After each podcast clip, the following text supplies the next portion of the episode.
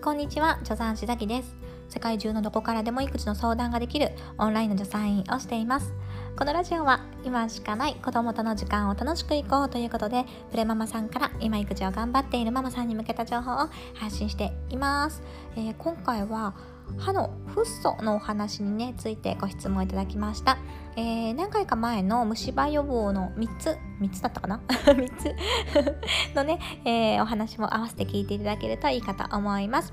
えー、その放送でフッ素を塗りに行っているとのことでしたがニコちゃんもですか私のかかりつけの歯医者さんに聞いたら赤ちゃんはよだれがすごいのでフッ素を塗るのは3歳頃がおすすめと言われました。1歳児は口を開けてじっとしていることができるのでしょうか？というねご質問をいただきましたね。ありがとうございます。でで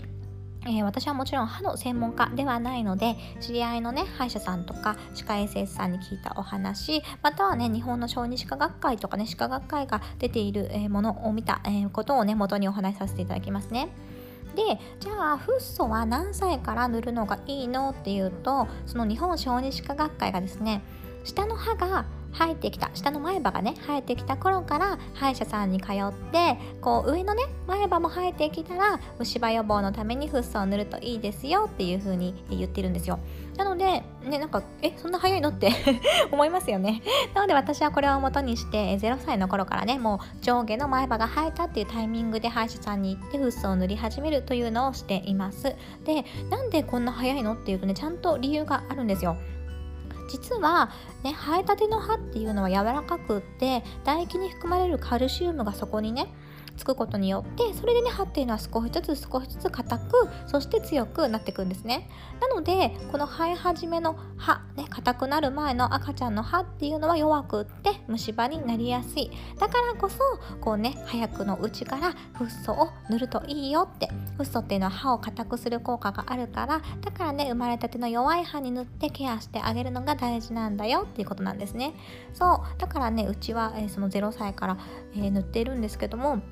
じゃあ0歳とか1歳とかねちっちゃい子が、ね、じっとねフッ素を濡らしてくれるの？っていうとうちはねなんか全然なんとかなってますね。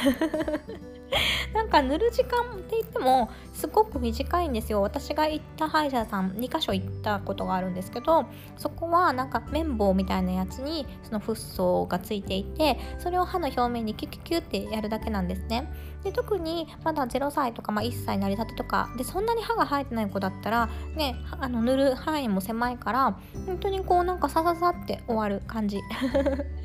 でなんか、えやり方としては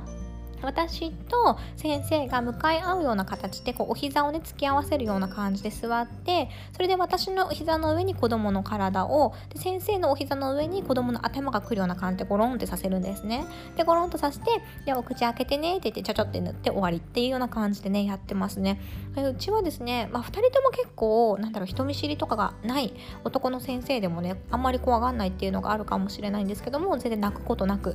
やれてますよ。本当に刺さってねす終わってますね。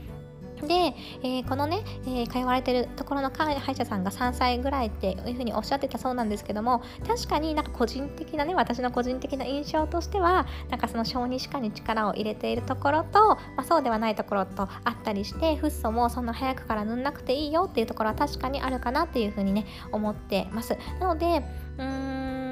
まあなんかね私としては、まあ、私はですね結構その学会が示しているものとか、えー、そういうものをこう元にして考えるのが好きなタイプなので、えー、そういう風にしていますが別にそのね通われてるところの先生が悪いっていうわけではないと思うのであの信頼できる先生だったらね、えー、全然安心してますその先生のね、えまああのね 方針に でいくっていうのもあの別にねいいかなというふうに、まあ、思います。でえっ、と